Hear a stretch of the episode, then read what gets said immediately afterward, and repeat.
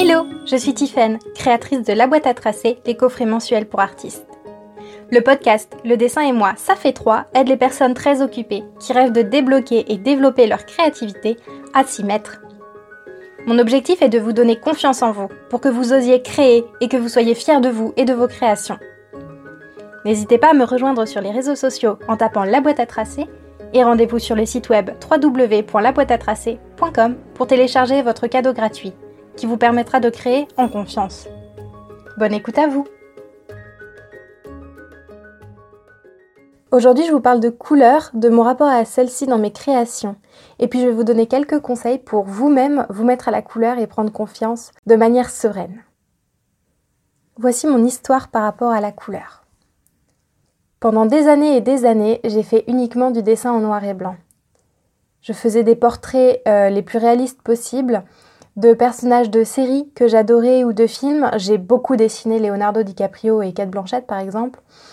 Euh, j'ai dessiné, je crois, tous les personnages de Prison Break, de Vampire Diaries. Donc voilà, il y a eu un gros travail de réalisme, de portrait fidèle, beaucoup, beaucoup d'observations d'ombre pendant des années. Et je passais des heures finalement à squatter le bureau de mon papa, parce que c'est là que j'avais accès à la fois à un ordi pour avoir le modèle face à moi, et à un super, euh, une super sono pour écouter de la musique. Et voilà, c'est dans ce contexte que j'ai dessiné au crayon de différentes duretés pendant vraiment des années. Pourtant, j'avais de la couleur à disposition. Hein. Euh, mon père en avait dans ses cartons, il avait des feutres à alcool, des pastels, de la peinture, c'est aussi un expérimentateur, donc euh, voilà, il, avait aussi du matériel de dessin. Et de mon côté, j'avais reçu une magnifique palette de peinture à l'huile euh, et puis des petites aquarelles dans une palette, enfin vraiment, j'avais le matériel. Seulement, à chaque fois que je mettais de la couleur sur mes portraits, bah, j'avais l'impression de gâcher mes dessins.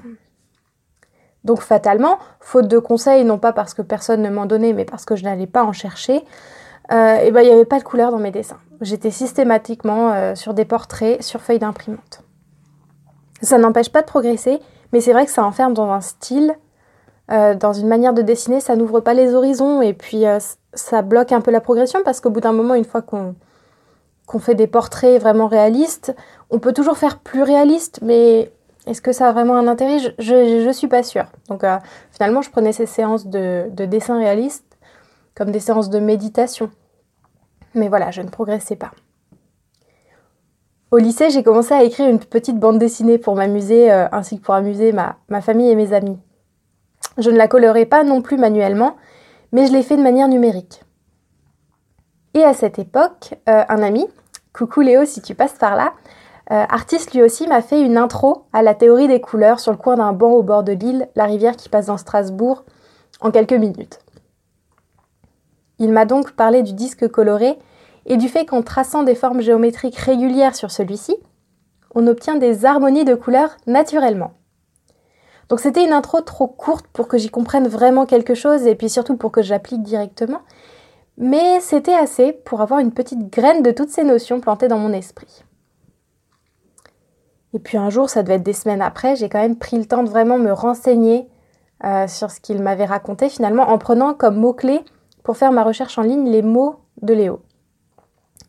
Disque coloré, forme géométrique. J'avais aussi dans un coin de ma tête un exercice sur les couleurs complémentaires qui, qui avait été réalisé durant mes années au collège. Et je me suis donc plongée dans la théorie des couleurs à la fin du lycée. Groupe de couleurs triadiques, tétraédriques, analogues, nuanciers, couleurs chaudes, couleurs froides, le ton, la saturation. Tout ça, c'est des notions que j'ai découvertes euh, et surtout intégrées à ce moment-là. J'avais donc euh, bah, ouais, 18 ans, quelque chose comme ça. Donc c'était, bon, il n'y a pas si longtemps, hein et j'ai découvert vraiment un monde merveilleux. Je me suis offert des crayons de couleur Faber-Castell, une grande palette euh, de 60 couleurs. Et j'ai utilisé bah, finalement ce que je venais d'apprendre sur la théorie des couleurs et des associations de couleurs que j'aimais beaucoup pour, euh, entrer dedans. Les groupes triadiques me parlent vraiment beaucoup. En particulier rose, vert, orange, c'était mon combo favori entre tous. J'ai fait des tests, euh, des associations de couleurs auxquelles j'étais pas habituée, donc euh, du bleu avec du rouge, du bleu avec du vert, du bleu avec du jaune, parce que j'utilisais assez peu de bleu à ce moment-là. Et puis j'ai essayé de travailler les couleurs primaires uniquement, sans aucune couleur intermédiaire. J'ai créé mon nuancier de crayon de couleur, un nuancier de mes aquarelles, et partant de tous ces éléments, j'ai pu commencer à colorer mes dessins. grâce à ces nuanciers, finalement, je pouvais choisir vraiment les couleurs qui passaient bien ensemble dans l'ambiance que je voulais donner à mon dessin. Et bah, finalement, ça s'est fait tout seul. Je suis rentrée dans la coloration de mes dessins grâce à ces nuanciers. J'ai donc créé des nuanciers sous forme de grandes feuilles, mais aussi sous forme de petites vignettes, une par couleur, pour chaque couleur à disposition, et puis une par mélange. Et en fait, je choisissais des vignettes dont l'assemblage me plaisait selon l'ambiance que je voulais donner à mon dessin ou à ma peinture, et au fur et à mesure, c'est devenu de plus en plus simple de choisir mes couleurs. Et euh, j'étais même plutôt satisfaite du résultat de mes créations au final. Aujourd'hui, environ six ans après, je les utilise toujours ces vignettes. Donc certaines associations maintenant, elles sont évidentes, mais parfois j'essaye de sortir un peu de ma zone de confort et je suis bien contente de les avoir à disposition pour rendre justement cette excursion hors de la zone de confort plus fluide, euh, le faire de manière plus sereine. D'ailleurs, si ça vous dit un petit book freebie pour créer ces nuanciers ou en format vidéo, n'hésitez pas à me le dire en m'écrivant sur Instagram ou par mail à contact at laboîteatracer.com. Je prendrai vos retours en compte. Aussi, aujourd'hui, j'utilise énormément mes crayons de couleur. Je les utilise pas seulement pour colorer, mais aussi quand je fais tout simplement du croquis ou du dessin d'après modèle vivant. Finalement, en séance de modèle vivant, je travaille que rarement au fusain ou au crayon gris. J'aime bien utiliser des papiers colorés, des crayons colorés. Évoqué dans l'épisode sur les différentes manières de vaincre le syndrome de la page blanche le fait que les couleurs, quand on les a sous les yeux, elles peuvent vraiment amener en nous des sentiments, des émotions. Et pour moi, c'est ce qui se passe quand je dessine en couleur. Selon l'ambiance qu'il y a dans la salle de dessin d'après modèle vivant, selon ce que le modèle m'inspire, me renvoie, eh ben les séances elles sont généralement entièrement de couleurs euh, soit chaudes, soit froides, dans des tons vraiment dans des tons qui sont cohérents. Alors je l'explique pas, mais c'est ce qui ressort naturellement lorsque je regarde mes dessins quelques mois après, et c'est ce que je vis aussi en séance de modèle vivant. Maintenant que je vous ai un peu raconté ma vie euh, et mon rapport à la couleur, je vais vous donner des petits conseils pour les personnes qui, comme moi il y a quelques années, sont mal à l'aise avec la couleur, n'utilisent pas, non pas par choix, mais par crainte de gâcher les dessins qui sont déjà jolis au crayon ou au feutre euh, noir, mais qui voudraient bien s'y mettre quand même. Donc le premier de mes conseils, c'est de trouver le médium qui vous, qui vous plaît le plus. Pardon. Est-ce que ça va être des crayons de couleur, des crayons aquarelles, de l'aquarelle, du feutre, du feutre à alcool? Il faut vraiment que ce soit facile et accessible pour vous et que les teintes et intensités euh, vous plaisent. Par exemple, l'aquarelle, ça va avoir des tons beaucoup plus doux et pastels en général que la gouache ou le feutre, euh, ou le feutre à alcool.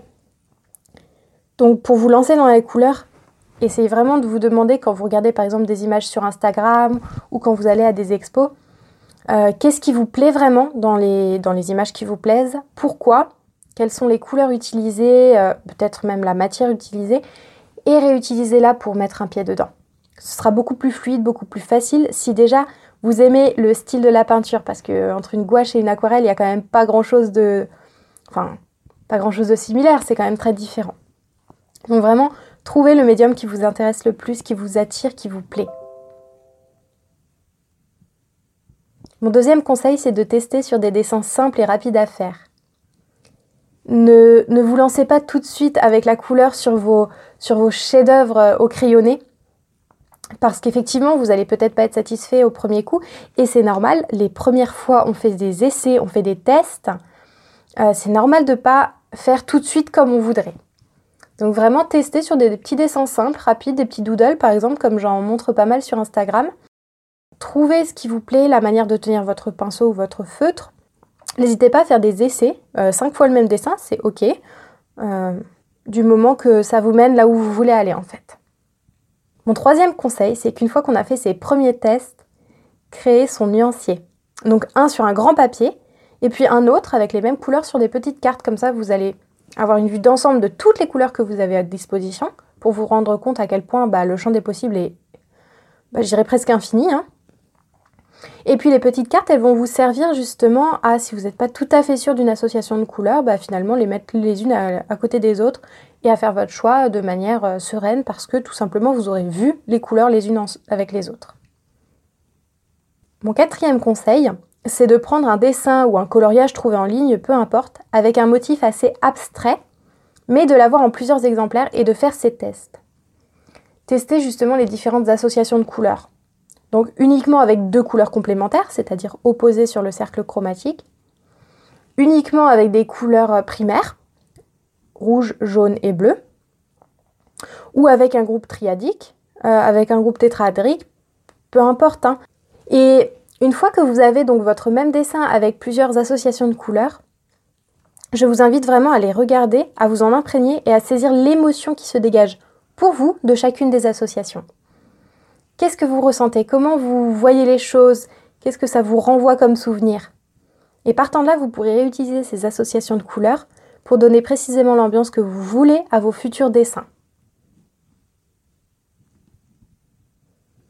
Mon dernier conseil, c'est vraiment de prendre votre courage à deux mains après avoir choisi ce qui vous parle le plus comme association de couleurs.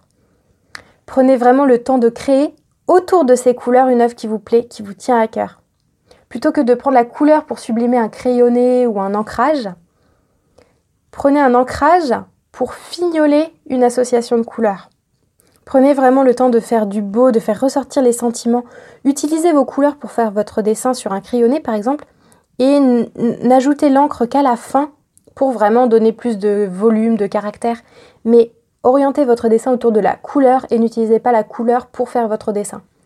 Faites quelques, quelques œuvres comme ça, de manière vraiment à vous, imprégner de ces associations de couleurs, de manière à ce que par la suite, vous puissiez les associer à parts égales, euh, de manière idéale en fait.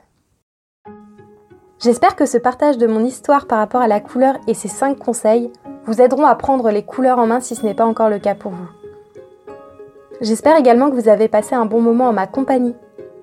N'hésitez pas à me faire un retour sur ce que vous avez pensé de ce podcast, à me raconter votre propre rapport à la couleur et à me dire si un coup de pouce pour réaliser votre nuancier vous plairait en me contactant sur Instagram ou par mail.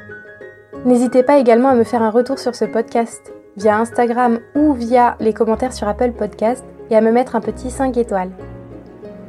Ça m'aidera à faire connaître le podcast Le dessin et moi, ça fait 3 à progresser et à vous proposer un contenu encore meilleur semaine après semaine.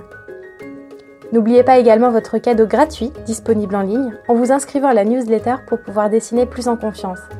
À obtenir en faisant un tour sur le blog www.laboîteatracer.com. Belle création à vous